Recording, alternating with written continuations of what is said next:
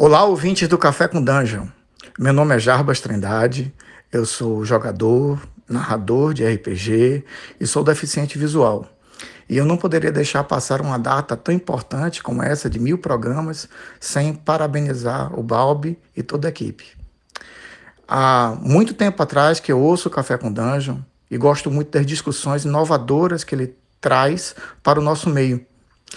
E um dia no Twitter, não conhecia o Rafael, eu provoquei ele para a gente trazer uma discussão sobre a necessidade de inclusão e acessibilidade de pessoas com deficiência em nosso hobby.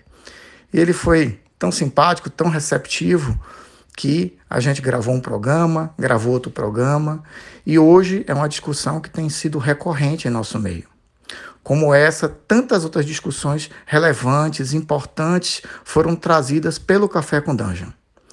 Meu desejo é que nosso café não faça apenas mil episódios, que ele se prolongue, chegue a 5 mil, a 10 mil, a 100 mil episódios, porque ele é muito relevante para o nosso meio.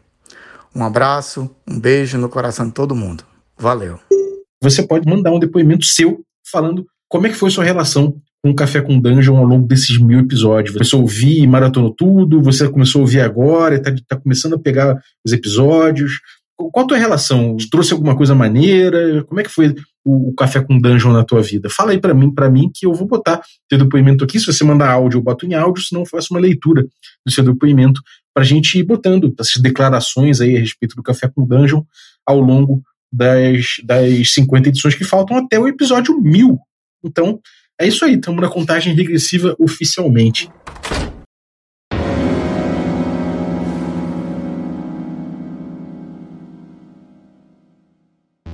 Chegamos agora à quinta parte do Destrinchando o Princípio Apócrifa. Esse que é um dos textos mais importantes aí da OSR, que vem tentar entender e aprofundar um pouco o debate de como seria um playstyle OSR, né? um estilo de jogo OSR que aproveitasse melhor esse tipo de, esse tipo de proposta de jogo. Né? Inclusive jogos old school né? que renascem aí na OSR como retroclones e jogos que releem né? essa tradição sobre outras óticas. Na última parte a gente pôde começar a ver o capítulo Faça-os Pensar, né, no qual o David Perry e o Ben Milton eles falam sobre dois tópicos interessantes no início. E o primeiro deles é sobre o XP para descoberta e a diversidade, né, em que se analisa como é o, o como era antigamente, né, o principal motor do jogo, por assim dizer, o que mais impulsionava a narrativa nos jogos antigos. No caso, era você ganhar XP por tesouro, né?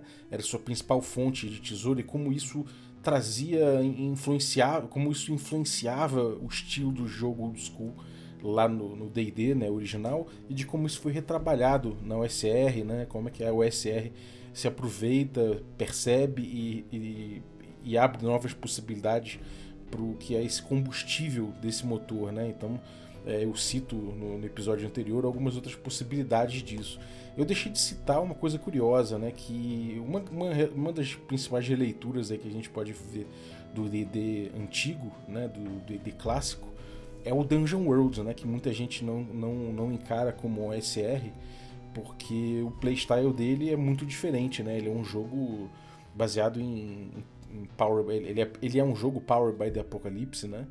E como tal um jogo mais puxado para o narrativismo, né? E tem, tem várias mecânicas de compartilhamento narrativo, do controle, né? Do, do controle narrativo.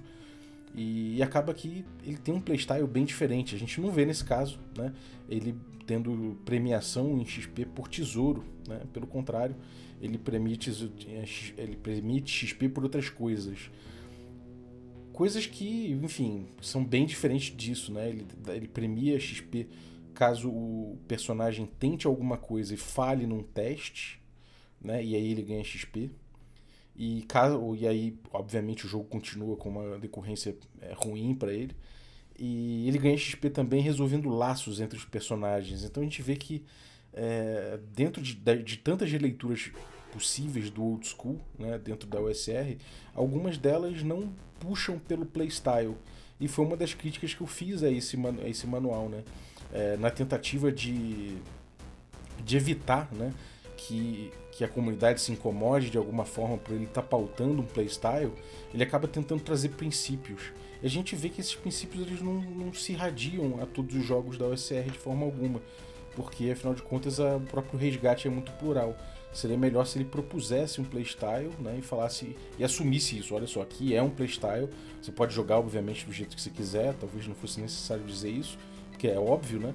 Mas estamos propondo um playstyle dentro do, do aproveitamento dos jogos old school e dos jogos que seguem essa linha. Ainda que você possa fazer qualquer resgate que você queira. Né?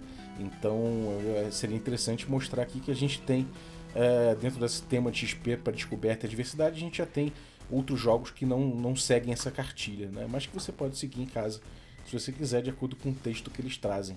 Outra questão interessante aqui que o Ben Milton aborda, no caso, é a criatividade do jogador acima da, criatividade, da habilidade do personagem.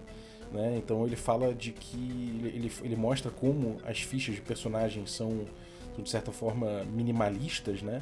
E de que. Bom, a, a, a ficha de personagem está lá para quando os jogadores cometem um erro. E eu, eu, eu, truquei um pouco essa ideia, né? Eu falei de, de parâmetro, como, como os parâmetros são uma coisa muito importante no jogo, não somente para os jogadores, mas para a arbitragem do mestre. Então eu truquei um pouco, um pouco esse ponto, ainda, ainda que eu concorde no, no geral com essa ideia, e obviamente eu acho que seja um traço característico, é, bem, bem característico da maioria dos jogos OSR, né? ainda que a gente saiba que existam outras propostas e outros tipos de jogar para além desse playstyle, né? Afinal de contas, não é playstyle que define o que é um jogo OSR. Basta de fazer um resgate de alguma coisa old school. Uh, enfim, acaba que uh, ele, ele, dá alguns exemplos né, do que seriam bons desafios nesse tipo de jogo que desafiassem o jogador e não a ficha dele, né? Que é um tópico que o próprio Quick Primer for Old School Gaming traz e que a gente comentou aqui quando a gente analisou o Quick Primer no Destrinchando o Quick Primer for School Gaming há um tempo atrás. Finalmente a gente chega na parte desse capítulo, né, que é o capítulo de Faça-os Pensar. A gente chega na parte criatividade do jogador. Aliás, a gente chega na, na parte que fala engenhosidade recompensada e não frustrada, que fala de como a gente pode jogar esse jogo, né, estimulando que boas ideias sejam aproveitadas. E é assim que a gente começa o episódio de hoje. Café com o quê?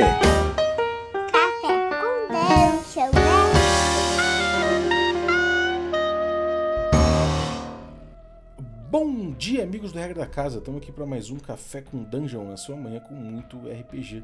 Meu nome é Rafael Balbi e hoje eu estou aqui bebendo meu delicioso café da Ovelha Negra, enquanto eu fico pensando o que, que seria uma boa ideia, o que, que seria uma ideia inteligente, o que, que são jogadores inteligentes e o que, que é o que diferencia isso da força bruta. Será que não tem força bruta que, que seja uma ideia inteligente? Bom, pensando esse tipo de coisa aí que a gente vê nesse capítulo do Princípio Apócrifa, é, eu estou bebendo meu café. Delicioso meu café da ovelha negra aqui, que se você quiser beber também junto comigo para refletir aqui sobre essa leitura do princípio apócrifa, você pode ir lá em ovelhanegracafés.com.br e utilizar o cupom Dungeon Crawl, tudo maiúsculo, que você consegue um abatimento aí para comprar esse café ainda mais barato. Um café artesanal, especial, aí, feito por pequenos produtores e delicioso, sem dejetos industriais. Se você quiser ainda um cupom melhor do que esse, cara, aí você ainda tem possibilidade de se tornar um assinante do Café com Dungeon que te passe um cupom melhor. picpay.me barra café com dungeon, a partir de 5 reais você ajuda muito a gente a, enfim, a, a poder crescer, né? O podcast, poder melhorar o podcast e, e, fazer, o, fazer o nosso trabalho. Né? Então, dessa força aí, picpay.me barra café com dungeon. Mas vamos lá, vamos falar de engenhosidade recompensada e não frustrada. Mas antes, só lembrando que você pode né, é, ler isso aqui em português, esse princípio apócrifo já está traduzido pela galera aí da geração Xerox, então você pode chegar lá e fazer o download que eu tenho no descritivo do episódio aqui para você acompanhar esse texto caso você queira em português. É, engenhosidade recompensada e não frustrada. Né? Vem do, dois parágrafos do Ben Milton, depois um do David Perry. Né? Ele fala o seguinte: Soluções inteligentes para um problema geralmente funcionam contanto que estejam dentro do reino da possibilidade. Seja generoso. Se a ação for improvável ou perigosa, peça uma defesa ou teste de habilidade, mas apenas proíba uma solução criativa se for claramente impossível. Bom, isso aqui é uma coisa interessante, né? Você proibir somente ações, que, ideias, né? As, ideias de ação dos jogadores que sejam impossíveis. Eu concordo. Proibir, né? Realmente é uma coisa que você deve evitar ao máximo, né? E o seu limiar para o impossível num jogo de fantasia tem que ser até um pouco generoso, né? Ou seja, várias coisas que os jogadores vão tentar realmente tem que ser possíveis. Não quer dizer que sejam necessariamente fáceis, né? É, aqui ele coloca que soluções inteligentes para um problema geralmente funcionam. Concordo. É, e, bom, ele diz que estando dentro do reino da possibilidade vai funcionar. Seja generoso. Eu concordo com essa coisa de ser generoso com a ideia dos jogadores, né? O jogador, quando ele traz uma ideia, ele está propondo criação. Está criando junto aquela narrativa, né? É uma narrativa que é feita por fatos, né? Se o jogador está trazendo um fato novo, no final das contas, ele, a vontade dele vai entrar na narrativa final, né, na narrativa emergente, mais porque a gente aproveitou mais ideias deles. Então, aquele mestre que, que deixa de lado muitas ideias dos jogadores, esse mestre está, no fundo, botando mais a criatividade dele na narrativa emergente do que a, a criatividade dos outros jogadores, né? Então, isso é um problema. E essa coisa de você ser generoso com a ideia dos jogadores ajuda nesse ponto. Porém, a gente não está jogando necessariamente um story game, né? Nenhum jogo narrativista, né? De ênfase narrativista, cujo objetivo principal, né, para os jogadores, cuja agenda principal dos jogadores seria contar uma história, né, consciente, né, durante, a, durante o jogo. Não é bem assim, né? A gente sabe que de forma geral, né, a tendência geral dos jogos old school e dos jogos OSR é que a gente tenha um desafio, né? E na, na superação desse desafio pelos jogadores, esse desafio proposto pelo mestre, no, no, na brincadeira narrativa, ali no jogo narrativo de superar os problemas propostos pelo mestre, se gera fatos que eventualmente nós interpretamos como narrativa. E aí nesse ponto, né, o jogador está trazendo menos elementos para o jogo, o mestre está controlando muito mais é, esse desenrolar narrativo da narrativa emergente aí. E aí tem uma questão aqui, né? Que beleza, você vai ser generoso também, o jogo fica aquele arame, aquele arame, arame sem farpa, né? O arame que não tem farpa, que não que não machuca, né? Seria aquele, aquele jogo de, que não tem um desafio claro, uh, acaba que, que é um jogo que você fica pensando muito mais em como você vai fazer, em como você vai é, resolver as coisas, porque o se você vai resolver as coisas já foi respondido que sim. Porque afinal de contas o mestre é muito leniente com qualquer ideia que você traga. Né? Isso de certa forma gera um pouco do jogador mimado. Pô, mas eu dei uma boa ideia. Né? Eu sei que eu dei uma boa ideia, eu sou um cara criativo, eu dei uma boa ideia. E nesse ponto a gente pode dar razão pro jogador. Se você está jogando de acordo com os princípios aqui do Apócrifa, ele vai dizer somente que soluções inteligentes para um problema geralmente funcionam e que o mestre tem que ser generoso nessa ideia, ou seja, se o jogador acha que aquilo é uma boa ideia, você vai ser generoso. Se todo mundo acha que é uma boa ideia, bom, parece uma boa ideia, tem cheiro de boa ideia, então é uma boa ideia. Né? Qual o parâmetro que a gente tem para o que é uma solução inteligente? Né? Então acaba ficando um pouco de marmelada esse jogo. Né? No fim das contas, você vai fingir que está botando um desafio, o jogador vai fingir que está superando esse desafio, vira um grande um, um, aquele, aquele personagem da escolinha do, do professor Raimundo Sambarelov, né, que chegava lá, metia um lero e aí resolvia os problemas. O que, que é uma solução criativa? Né? Esse parâmetro é uma coisa que falta abordar um pouco aqui no, no princípio apócrifa. Mas eu vou chegar lá, eu vou ler os outros parágrafos antes para a gente poder concluir um pouco mais, tá? Então vamos lá. O segundo parágrafo do Milton ele diz que se os jogadores tendem a não pensar dessa maneira, né, de maneira criativa, apresente-lhes situações que são quase impossíveis de enfrentar e recompense fortemente soluções ligeiramente criativas. Um de seus objetivos como mestre é encorajar essa mentalidade. Sinta-se à vontade para dizer aos seus jogadores que a inteligência os levará mais longe do que a força bruta. É... Finalmente, tem o terceiro parágrafo aqui do David Perry, que ele fala: Dê a eles o benefício da dúvida quando eles trabalharem para alcançar uma vantagem na ficção. não se intimide, traduzindo isso em vantagem mecânica. E nesse ponto eu queria começar a trabalhar um pouco essa questão do que é uma ideia inteligente, do que seria uma ideia criativa, passível né, de, de ser aceita, ou se realmente é essa marmelada que pode parecer. Né? Inclusive, já tive, já ouvi críticas ao sistema, ao, ao, à mentalidade old school, que é, olha, se é. Eu, eu não tenho, eu como mestre jamais terei como dizer que uma ideia do jogador é uma, uma ideia ruim. Eu não acho que eu tenho que eu tenho esse, esse poder, é poder demais, né? Então, é, é, na verdade, não é muito necessariamente uma questão de poder que incomode, mas o, a responsabilidade disso. Porque quando você achar que, que, olha, cara, esse maluco aqui não tem muitas ideias legais, mas esse outro cara que tem. As ideias dele são mais divertidas, então tendo a achar que são mais criativas, porque me divertem mais. E aí, aquele problema que o, bem, o próprio Milton coloca lá atrás, né, de que o jogador é levado dessa forma a engajar com a cabeça do mestre e não com a lógica da ficção. Então é importante demais na minha cabeça, na minha percepção, isso é uma coisa que a gente consegue ver no Oil Fantasy, né, na nossa proposta de Oil Fantasy, eu, o Carlinhos, o Chico, o João, o Rafa Massuia, de que é importante que a gente tenha um parâmetro para dizer o que é uma solução inteligente, o que é uma boa solução né? O que é uma solução criativa que funcione? Ela, se é inteligente, se é criativa, bom, isso não importa muito. Né? O que importa é que a gente tem que ter um parâmetro para discutir em cima. Então, bom, a gente sabe que qualquer que seja o jogo de RPG, de certa forma a gente tem um paradigma né, de jogo, né? um paradigma que é levantado pelas regras, um paradigma que é reforçado pela, pelo ambiente, pela ambientação e tudo mais. Esse paradigma de realidade já vai ser uma coisa importante para a gente levar em conta, obviamente, para decidir o que é uma, uma boa solução. Ou seja, ela tem que ser possível, como o próprio Milton botou. Mas tem uma outra questão além do possível, né? É, além de ser possível, de ser uma coisa plausível, uma coisa que faça sentido, né? Que uma, e aí nesse caso uma coisa que não faça sentido, que vá contra as leis da física, uma coisa que, sei lá, você vai dizer que você vai passar um camelo pelo, por um buraco de, um, de uma agulha, eu quero saber como você vai fazer isso, né?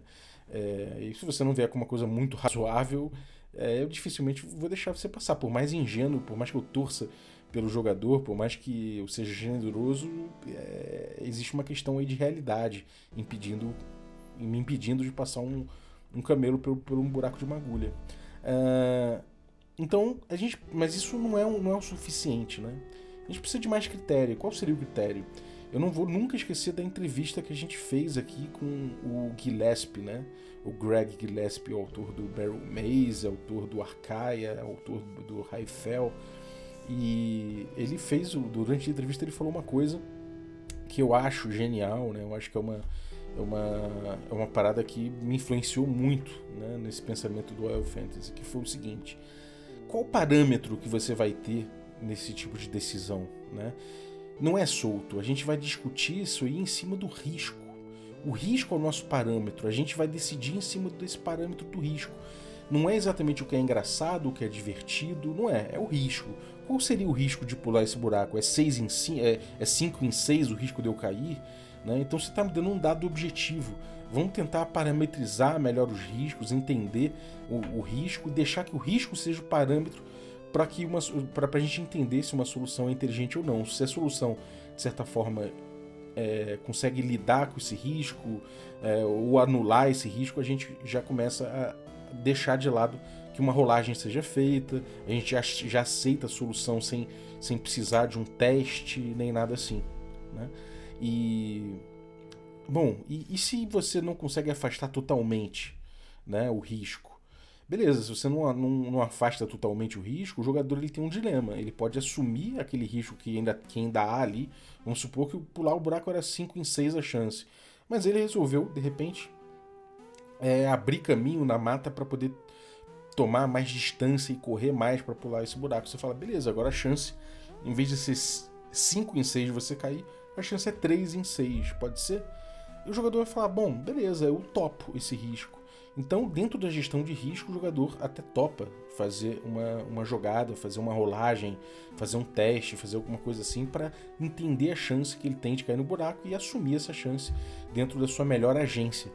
Então, estabelecer o que, que é o teu parâmetro, eu não estou dizendo que precisa ser o risco, Mas o risco dentro do old school, né, dos jogos antigos e clássicos, isso é um isso cai muito bem. Isso isso envelopa muito bem a arbitragem do mestre. Eu já comentei sobre isso em outro episódio aqui do, do próprio Destrinchando o Princípio Apócrifa. Então, você pauta melhor o que, o que são as boas ideias, você pauta melhor o que é o jogo, a relação lúdica e o jogador continua engajando diretamente com a ficção, sendo mestre somente um, um, um árbitro ali que, que, vai, que vai pautar um pouco essa. É, o, quando, quando você tem um impasse, né? quando você realmente tem um risco, esse risco aciona a arbitragem do mestre, da gente ver as chances do, do que, que, que, tem de dar merda, ou de, enfim, do personagem sair com sucesso. Então, essa coisa de benefício da dúvida e tudo mais, isso aí é, é, você buscando leniência do mestre com as soluções dos jogadores, mas isso tende a marmelada. Você tende a ser um mestre bonzinho, né? Porque afinal de contas você tem esse poder na sua mão. O, de certa forma, o SR critica o poder do mestre também muito, em muitas oportunidades, então a gente fica um pouco assim, ah, cara, então vou deixar tudo acontecer. E quando você deixa tudo acontecer, por mais legal que seja, a gente sabe que é um pouco de marmelada e atenua bastante a porção desafio, né? Quando você não tem esse parâmetro como mestre, fica mais difícil você construir o seu desafio, que é uma coisa que está muito dentro da sua própria arbitrariedade. Você tem muita liberdade no jogo old school para propor o desafio. E se você não tem esses parâmetros né, de, de risco e de enfim, enfim para conversar em cima, você acaba que, que você tem menos, menos bagagem, menos elementos para entender o próprio desafio que você vai propor. Né?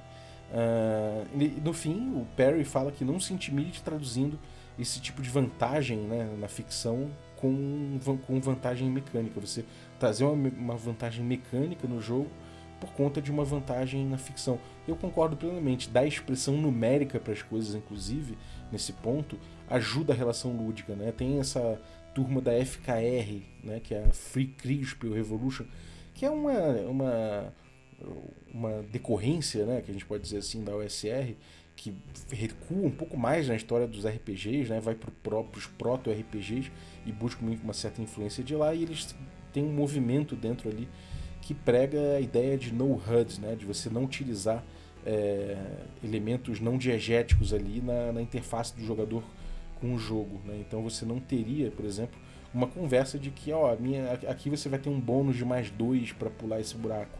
Eles evitam isso ao máximo. Nesse ponto, aqui eu concordo, eu, eu discordo demais desse, da, da FKR. Né? Eu acredito que você expressar numericamente ajuda você a parametrizar dentro do jogo aquele diálogo criativo e definir o que é uma boa solução criativa, o que não é uma solução criativa e qual o risco associado a isso, né? E, e, e aí fechando esse pedaço aqui com as, as ideias do Gillespie, né, ele, ele diz que essa gestão de risco é o que acaba botando a criação narrativa no colo do jogador grande parte do jogo do, do, do old school. Então, se você seguir isso, se você seguir essa ideia de que o jogador faz a gestão de risco, somente quando ele topa assumir um risco ou quando ele não percebe um risco que tinha ali e resolve, e, por imprudência ele, ele acaba é, passando por esse risco, é ali que tem a rolagem de dado, é ali que o mestre começa a atuar, é ali que ele perde controle narrativo. Mas de forma geral, um jogador que faz uma boa gestão de riscos,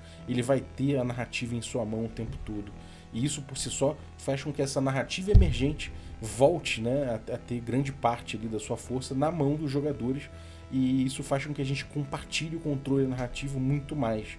Então a, a narrativa final, né, o produto da narrativa emergente, que, que é essa narrativa emergente, é, ela é mais eivada pela vontade criativa dos jogadores do que normalmente seria se você tivesse que jogar entendendo a, a mente do mestre. Então acho que faltou dar esse tchan aqui nessa parte, né? Que é trazer justamente esse insight do Gillespie, que eu acho tão importante aqui, que é tão basilar pro, pro nosso para concepção do, do Oil Fantasy, que é o nosso playstyle né, do, da galera aqui do Caves and Hexes, da, dos estudos que a gente faz no Café com Dungeon, é o, é o playstyle que a gente propõe a partir do jogo Old School né, e dos jogos OSR. Enfim, vamos para a próxima parte aqui, que é pergunte a eles como fizeram. É o, o David Perry manda esse parágrafo aqui que ele diz: incentive os jogadores a interrogarem a ficção do ambiente manualmente, pedindo-lhes que descrevam a maneira como interagem, em vez de eliminar suas ações por meio de uma rolagem ou habilidade. Você sempre pode conceder a eles um teste para uma descoberta ou percepção se eles desistirem. Né? E aqui é um funcionamento básico do D&D clássico, tá? Essa referência que ele faz é uma, é uma referência clara ao funcionamento do D&D clássico, que é o seguinte: é, você tem ali o ladrão, tem, ele tem chance de desarmar uma armadilha, né? Ele, a chance em porcentagem. Só que nos primeiros níveis é muito baixa essa porcentagem, a chance do ladrão se dar mal é muito grande. Então isso, o sistema de certa forma, né, ele funciona, é, ele funciona de uma forma muito punitiva para os jogadores se você levar à risca né, aquele procedimento. Toda vez que o, jogo, que, o, que o ladrão for tentar desarmar uma armadilha, você joga aquela possibilidade ali. É, isso é muito duro com o ladrão, né, se, se você jogar como está ali na regra. Então ele, esti ele estimula você a fazer essa, esse diálogo criativo para trazer soluções criativas nesse, nessa descrição né, que, ele, que ele chama de de interrogar a ficção do ambiente manualmente, né? Que é você descrever. Olha, como é que é o ambiente? Ah, tem assim, tem indícios aqui de uma armadilha. Então vou procurar aqui, eu vou, sei lá, vou pegar uma vara de 3 metros, vou cutucar aqui nos tijolinhos dessa parede para ver se tem alguma questão, algum, algum, algum, alguma placa de pressão. Enfim, essa investigação manual do jogador serve para que, caso na ficção ele consiga interagir com aquela armadilha, sem acioná-la ou acionando mesmo, ele não precisa, não precisa fazer aquela rolagem. Né?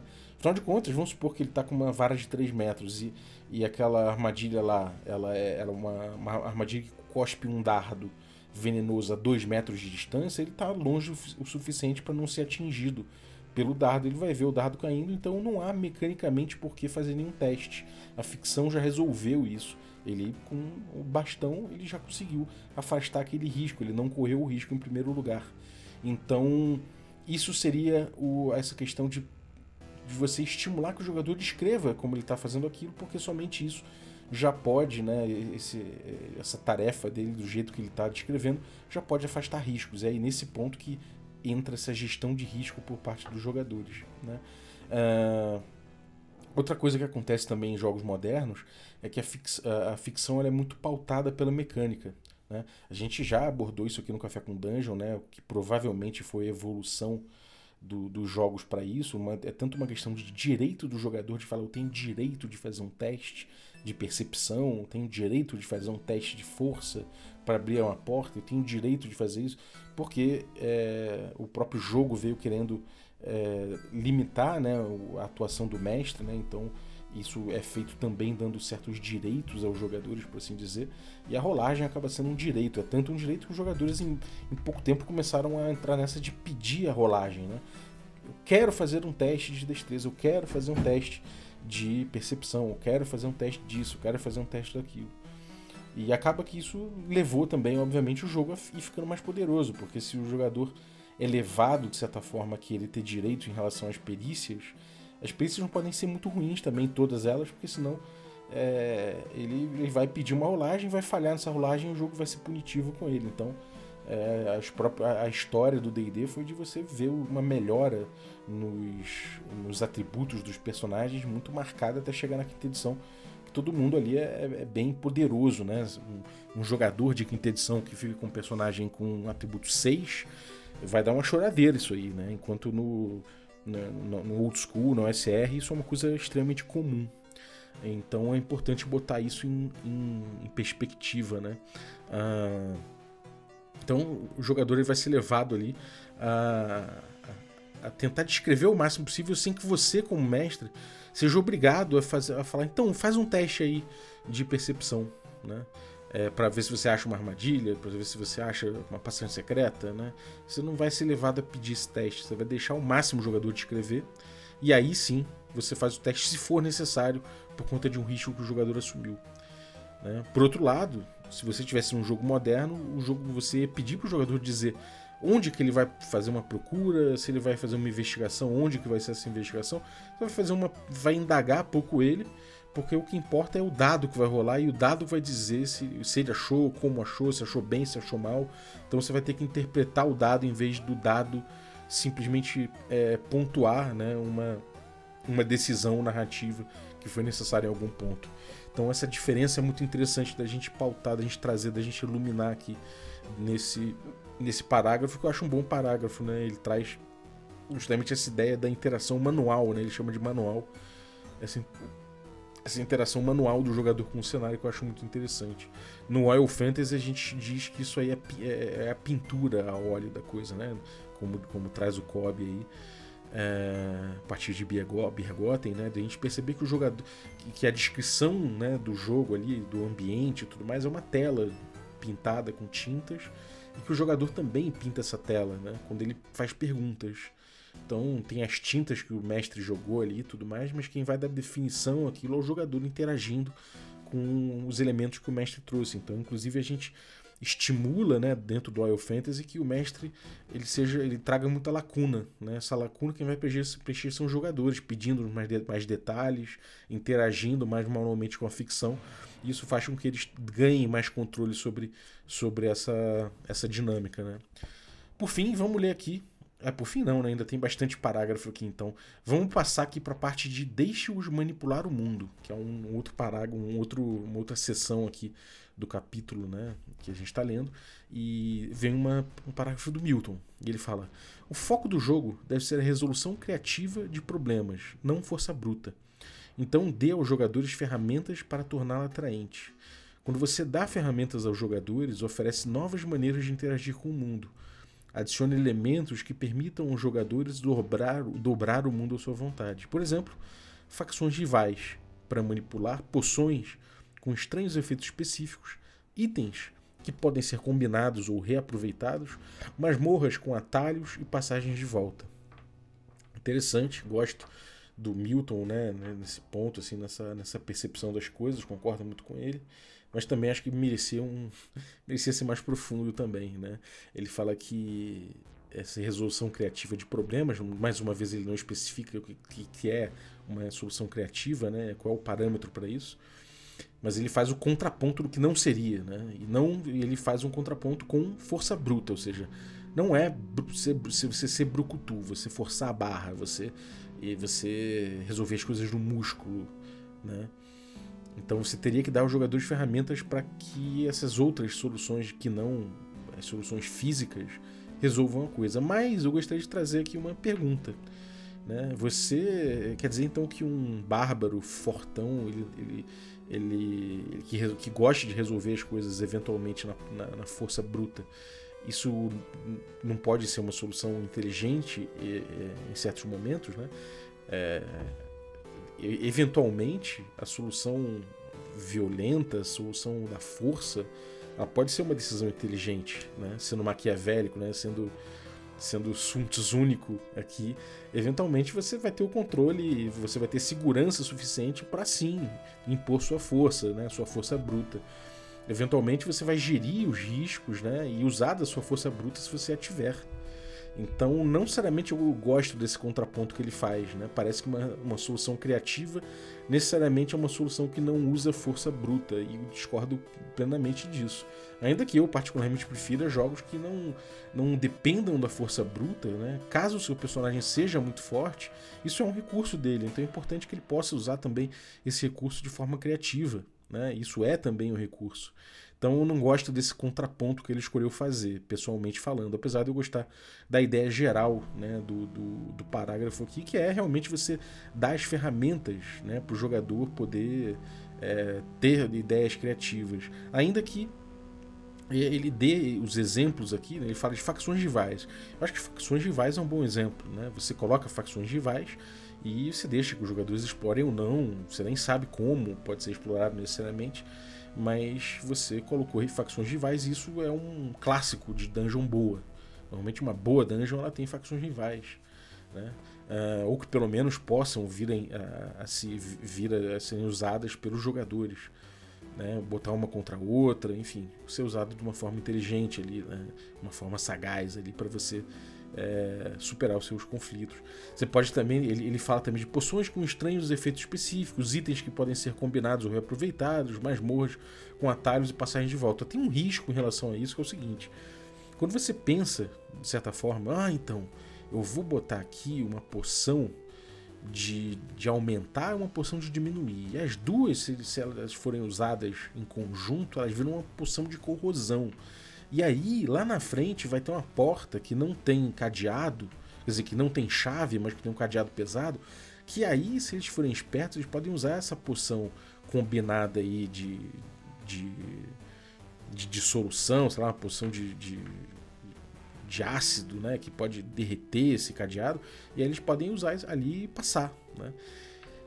O problema é esse, é talvez você pautar demais o que seriam as boas ideias ali naquele cenário, né? De falar, olha só, é impossível você arrebentar essa porta aqui, mas se você pegar tal coisa, aí fica parecendo aqueles jogos das antigas aí, os velhos vão lembrar, tipo aqueles jogos da Lucas Arts, né? Aqueles point and, é, como é que é o nome daquilo? Era era RPG, né? Era Adventure, que eles chamavam Adventure Games, né? Você tinha Indiana Jones é, e a Última Cruzada, você tinha, é, sei lá, tinha até aquele Leisure Suit Larry, você tinha é, Monkey Island, né? Que, e nesses jogos, você, o of the Tentacle, né? Eram jogos que você pegava o vinho, botava o vinho dentro do, da máquina de, de viagem no tempo mandava ele pro futuro, quando chegava no futuro, aquele, aquele, quer dizer, aquele, aquele suco de uva tinha se transformado em, em vinagre, sei lá, ou, ou em vinho.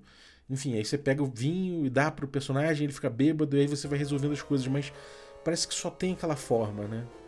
É, e aí, nesse caso, você meio que restringe as formas de resolver, porque você deu poucos elementos e os elementos que você deu você queria que fossem usados de determinada forma. Então, é uma coisa que eu acho que podia ter aprofundado um pouco mais para deixar claro que isso não é um bom jeito de tratar as coisas. Na verdade, você vai deixar é, muitos elementos e elementos diversos em aberto. Né, e esperar que os jogadores usem esse tipo de coisa de forma que te surpreenda. E não que você planeje em cima disso. Né? Então, não é exatamente que você dê ferra dê ferramentas aos jogadores, né, é, oferecendo novas maneiras de interagir com o mundo. Não é exatamente isso, né? Você vai é, caprichar num playground, né? Você vai botar ali. Acho que é questão de detalhe, né? Você vai trazer bastante detalhe, você vai permitir que os jogadores interajam, eles mesmos proponham certas coisas. O cara chegar na taverna e falar: nessa taverna tem alguma coisa que se pareça com uma alavanca? E você pode dizer, cara, olhando em volta, você acha ali um pedaço de madeira no canto e tal. Você pode começar a utilizar isso, né? Então, é, talvez é, o parágrafo dê entender um pouco que você que é o responsável por fazer essas conexões de criatividade não é. É importante que você dê os elementos, deixe os elementos e que eles transformem, é, que eles deem esse ferramental à coisa. Né? Eu acho mais importante isso, porque aí você, mais uma vez, você está estimulando a criatividade deles na narrativa emergente, não tentando que eles decifrem a sua mente né, para eles engajarem depois com o ambiente ficcional, com a, o mundo de aventura. Né? É... Aí vamos lá, mais uma parte aqui e vai ser a última. Aliás, não vai ser a última, não. Vai ser. Vamos terminar. São mais duas partes aqui. Eu acho que dá para ler nesse episódio ainda, né? É que é bons itens são ferramentas únicas. Aí um parágrafo do Milton. Uma boa ferramenta não apenas aumenta o dano dos jogadores ou adiciona uma habilidade bônus, faz algo estranho e muito específico que só é poderoso quando usado habilmente. Isso transforma cada problema em um quebra-cabeça e incentiva soluções criativas. Exemplos: uma corda que se torna tão rígida quanto aço sob seu comando, uma moeda que cai em qualquer resultado que você deseje quando lançada, um sino que produz uma esfera de silêncio ao seu redor. Aí vem um parágrafo do, do Perry que é: só não deixe que os itens mágicos se, se tornem superpoderes que banalizam cada desafio. Dê a eles uma vantagem, um custo interessante ou uma chance de esgotar cada vez que é usado. Aí tem alguns pontos interessantíssimos para comentar, porque eu gosto muito dessas ideias aqui, muito mesmo. São belíssimas ideias. E concordo plenamente que uma boa ferramenta, né? E aí ele explicando o que são as ferramentas que ele disse no parágrafo anterior, né? Não é necessariamente alguma coisa que aumenta o dano ou que adiciona uma habilidade bônus, né? Mas são coisas ali tipo o Immovable Rod, né? Tipo aquele, aquele bastãozinho que você dá um clique nele ele fica parado no, no, no ar ali, nada move ele, né? Pô, esse tipo de coisa é muito legal, né? Se o jogador fica pensando, por que, que eu vou usar isso aqui? Mas eventualmente ele vai, ter, vai se deparar com alguma situação que ele vai ter aquele clique e vai dar uma solução criativa que às vezes nem você, como mestre, esperava. Né? o buraco portátil. Eu fiz um, uma D&D Cyclopedia na semana retrasada em que eu pude falar de alguns itens mágicos com essas características que eles trazem aqui, que eu acho incríveis, né? Incríveis, são esses itens que dão cor à, à parada, né? É muito melhor você ter um anel que, que dá invisibilidade para você, né? E que isso traz toda uma possibilidade narrativa interessante. Pô, o que que um, um sei lá, um, uh, um, um bobo da corte de repente que achou esse anel, o que esse bobo da corte em determinado contexto faria, né? Como é que a vida dele seria mudada a partir do momento que ele achou um anel da invisibilidade? Isso traz muito mais muito mais coisas interessantes ao jogo do que você falar que uma espada mais, que dá mais um no ataque. Né? Você pode até atrelar a isso várias, várias narrativas interessantes, do, do grande guerreiro, não sei o quê, mas é um bônus de mais um, né? Ele não, não imprime ficção de uma forma tão interessante assim. Então concordo demais sobre a natureza dos itens, né? Dessas ferramentas que você pode botar na mão dos jogadores. É, ele fala bem, né? Que é uma coisa que se torna poderoso quando você encontra utilidade para aquilo. Né? E é por aí. A, a, o poder dele não está no próprio item. Né? O poder dele está na sua criatividade, da criatividade do jogador. Nesse ponto, é, uma, é aquela criatividade inegável, né? Ele, de certa forma, ele deu um uso lateral para aquela funcionalidade meio estranha do item, ou que inicialmente pode parecer bobeira, mas que a utilidade que se dá ali na circunstância faz ele ser tão valioso. Né? É quase como Magic the Gathering, né? Quem está acostumado a jogar Magic sabe que tem certas cartas que você olha e você fala What the fuck, pra que, eu vou querer essa carta aqui? Que, sei lá, ah, essa carta ela manda de volta pra minha mão uma carta que está na mesa. Falo, uma carta que está na mesa do meu lado. Eu falo, pô, mas pra que, eu gostaria de trazer de volta pra minha mão uma carta que já está na mesa? Já, já baixei ela, já paguei o custo dessa carta que, que eu traria de volta ela para minha mão? Às vezes parece besteira, mas aí quando um jogador joga um efeito na carta e você percebe que você pode, pelo timing dessa carta que, que faz retornar para sua mão, você pode salvar um, um, sei lá, uma criatura da sua mesa, fazendo ela voltar para sua mão antes que a magia dê efeito. Aí você fala, pô, tem, tem jeitos criativos de se usar isso aqui, né? E aí você começa a combar, você começa a entender como você pode usar de forma mais profunda, né? Aquela tática ali, aquela aquela funcionalidade que eventualmente pode parecer muito estranha, mas que você encontra, o jogador encontra aquilo de forma emergente, né? um valor emergente, por assim dizer, para esses itens. Né? E o D&D antigo é cheio de, de, itens dessa forma. Né? Você tem essa corda que se torna rígida quando você faz, fala a palavra de comando, ela fica como uma haste metálica.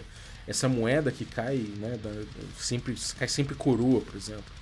É, isso pode, pô, você pode aproveitar para fazer apostas, né? Aquele, aquele momento solene em que você embebedou o rei, você fala, olha só, eu quero a mão da sua da, da, princesa e se já que você não gosta de mim, eu quero ver que os deuses sorriam para mim ou para você, né? Sua filha deseja ir comigo, mas você proíbe, eu peço que você deixe e aposto aqui que se cair coroa nessa eh, nessa moeda, você tem sua vontade feita, senão a vontade da sua filha é levada a cabo. E aí cai coroa, porque cai cara, porque você sabia que aquela moeda sempre cai cara. Então esse tipo de coisa pauta a narrativa de um jeito mais interessante, né? É, e aí tem essa questão, né, que o Perry fala que é você não deixar que os itens mágicos se tornem superpoderes.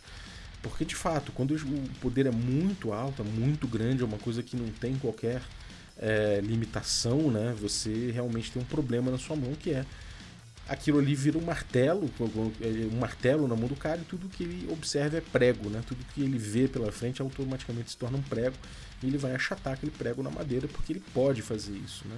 Ele tem a ferramenta para isso. E aí ele vai afundar na madeira um monte de coisa que não é prego, né? Exatamente, mas que ele enxergou como prego. E você, como mestre, vai ter que forçar a barra para não deixar isso acontecer. E vai ficar uma coisa meio chata no jogo, né? E aí você vai ter que limitar, você vai tirar o item dele, ou sei, sei lá, você vai ter que dar alguma resolução isso, senão vai ficar monótono no jogo, né? Então ele fala bem, né? Dê a eles uma desvantagem, um custo interessante, ou uma chance de esgotar cada vez que é usado. É aquela coisa de você falar, pô, caiu logo na primeira sessão do jogo, caiu um anel de desejo na mão do jogo, do, dos personagens dos jogadores. Será que eles vão usar agora isso? Será que eles vão guardar esse anel de desejo? É um desejo só. Eles sabem que é um desejo só. Eles vão gastar agora? Né? Ou será que eles vão guardar para o futuro, quando tiver, é, sei lá, mais plot na cabeça dele, tiver alguma situação mais complicada? E aí, o que eles vão fazer? E se eles usarem agora, o que eles vão falar, sacou? É, então esse tipo de coisa é muito legal de você trabalhar, né? É, dá uma desvantagem também, né? Ó, você fica invisível, mas sempre que você faz isso, você para, é, você, você desperta, né? Você, você percebe que você está trafegando no, sei lá, no, no, no, astral, em vez de estar, tá, você sai da Terra e, e vai pro astral diretamente, onde tem outro tipo de criatura, outro tipo de bicho, então porra, é aquele, aquele lance perigoso, né? Você, você tá usando aqui, dá esse poder, mas tem um, uma, tem um rebote, né? Isso é interessante demais de se explorar.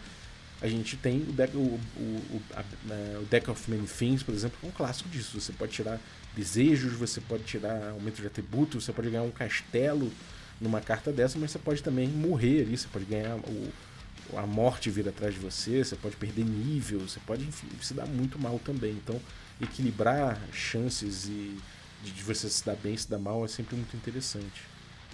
E botar cargas, né? Cargas é o clássico. Depois, não ligue para a quarta parede. Não se preocupe muito com o metagame, ou a dissonância entre o que os jogadores sabem e o que os personagens sabem. Favoreça a engenhosidade dos jogadores sobre a personificação estrita de seus personagens. Olha, sobre isso tem um episódio do Café com Dungeon falando sobre metagame, que tem, tem um aprofundamento muito legal que ele pude fazer, eu, Carlinhos Malvadeza e o Tertulione sobre esse assunto. É, sugiro que você dê uma pesquisada aí, né? Procura aí metagame, né? Que você vai encontrar um episódio interessante sobre isso, mas eu, eu queria comentar aqui rapidamente, né? Que no jogo OSR de forma geral, né? No, quer dizer, no jogo old school, tá? No SR alguns sim, outros não. Mas nos jogos old school, nos jogos antigos, é, a tendência é que o personagem do jogador fosse muito próximo do próprio jogador. É, você pode encarar que o personagem é um proxy né, do próprio jogador no mundo de aventura. Ele é muito próximo ao que você é.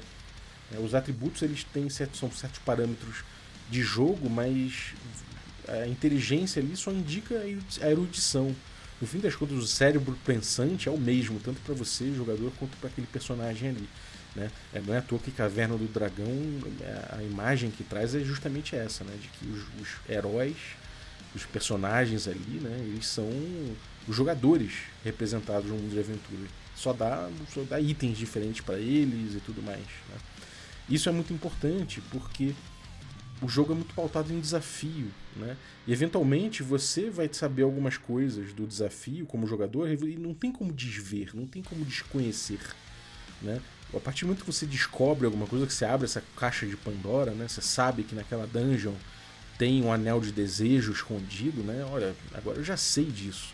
Vamos supor que você, jogador, descobriu, mas o personagem não saberia. Mas das duas, uma, ou você vai agir tentando fingir que o seu personagem não sabe, e nesse ponto você eventualmente vai ter que forçar a barra para o seu personagem não saber de alguma coisa, porque senão seria injusto para quem não sabe. É, ou outro caminho que você tem é de você jogar de acordo com ele sabendo uh, que existe aquele anel ali. Ainda que na ficção não seja, não, não, seja alguma coisa justificável, né? Como é que ele sabe que tem um anel ali? Então, das duas uma, você assume que não vai mudar o fato de que você sabe que tem um anel ali, você joga de acordo com isso, e eventualmente pode até dar uma, dar uma desculpa diegética ali, pra, só para tirar sua culpa, né? Botar uma profecia, sei lá, um sonho, alguma coisa assim. Mas de certa forma, eu recomendo nem se importar muito, né? O metagame é a consciência de que você está jogando. E não há problema em você ter consciência de que você está jogando. Muita gente vai dizer que isso prejudica a imersão, mas isso pode ser, pode ser usado a favor né? Eu lembro que tem aquela é, Tower of the Stargazer, que é uma aventura de Lamentations of a Flame Princess. Eu já tinha jogado ela duas vezes e eu quis jogar a terceira para poder zerar aquele, aquela dungeon. Eu já sabia de alguns locais, já sabia de alguns encontros que tinham ali. E, bom, podia ser sem graça, de certa forma? Sim, eu passar de novo pelos mesmos encontros eu sabia a solução. Mas, por outro lado, o meu desafio ali era justamente zerar aquela dungeon. Eu queria sair com tudo que tinha de lá. E olha que até hoje eu não consegui. Né? Em outros pontos da dungeon eu encontrei desafios e eventualmente é, passei por locais que eu já conhecia, já entendi o desafio que tinha ali, mas o desafio de certa forma foi renovado pelas circunstâncias. Então, de certa forma, o metagame não atrapalha tanto assim. Né? É, a gente fala isso em Hexcrawl também, né? no, no Arcaia, no Arcaia e no próprio Biergotten, né? Eventualmente os jogadores vão para um determinado ponto com o personagem deles, fazem uma descoberta E aí, mas o personagem morre. Né? Não tem problema nenhum na nossa cabeça o jogador voltar, fazer um outro personagem. Né? E com esse novo personagem, ele, ele vai explorar o, o que o, outro personagem dele não conseguiu, não tem problema. No fim das contas, a gente está desafiando o jogador, não o personagem dele. Então, esse metagame não chega a ser um problema. Né? É, obviamente que a gente não quer também que não haja representação, né? que não haja interpretação do personagem também. A gente quer que o jogador leve em conta aquele personagem, as particularidades dele e tudo mais. Mas ainda assim é esse jogador jogando com ainda que outros personagens. Né? Então é, ele não tem como desver, ele não tem como dessaber algo que ele descobriu. Né? Então não tem problema a gente assumir esse metagame também pelo jogo entender a melhor forma de, de resolver quando isso levar a certas situações que possam, possam potencialmente ficar sem graça ou injusta para outros jogadores, né? Mas é só isso. Enfim, a gente termina essa parte agora, né? A gente terminou esse capítulo inteiro aqui, que é o Faça-os Pensar, que é basicamente só do mestre, como o mestre pode atuar para ajudar os jogadores a terem soluções, as tais soluções criativas. Espero que você tenha curtido esses apontamentos aí, essas esses insights sobre o princípio apócrifo, que é um belo livro, traz muitos ensinamentos interessantes sobre old school. Se você quiser é, sacar qual é dele, né? Hoje a gente já está na quinta parte aqui do Destrinchando e dá uma olhada nas outras, né? Se você não ouviu nenhuma, começa lá do início, vai ser interessante, a gente pegou a introdução. Estou fazendo uma leitura bem crítica, então vai ser legal, né? Poder discutir a respeito disso. E lembrando que a tradução está disponível lá no, no link que eu vou deixar no descritivo do episódio, que foi a tradução feita pelo pessoal do Geração Xerox. Então, muito obrigado aí, Mortati e Tony. Então é isso. Espero que você tenha curtido o episódio. Se quiser trocar ideia sobre ele, vamos lá no grupo do café, sendo você um assinante. Agradecer aos nossos apoiadores, a galera que torna possível essa aventura. É, inclusive os nossos assinantes Café Expresso, dentre eles eu vou agradecer o Felipe Beccelli. Muito obrigado, Felipe, pelo teu, pelo teu apoio. Agradecer também os assinantes Café com Creme, dentre eles aí vou agradecer o, o Carlos Castilho, grande ilustrador que teve no Café com Dungeon recentemente aí. Valeu pelo teu apoio, cara. E agradecer também os nossos assinantes de Café Gourmet, são eles Erajon Barros, o Playmo Lença, Pati Brito, Diego Sextito, Rafa Cruz, Abílio Júnior, Denis Lima, Jean Paz, França Araújo, Bruno da Silva Assis, Caio Messias Cavazana, Pedro Cocola, Erajon Barros, Léo Paixão, o Rafa Garotti, Jarbas Trindade, Felipe Scosteg, Tito Lima, Germano Assis e Rodrigo Freitas. Galera, muitíssimo obrigado pelo apoio de vocês. Um abraço e até a próxima.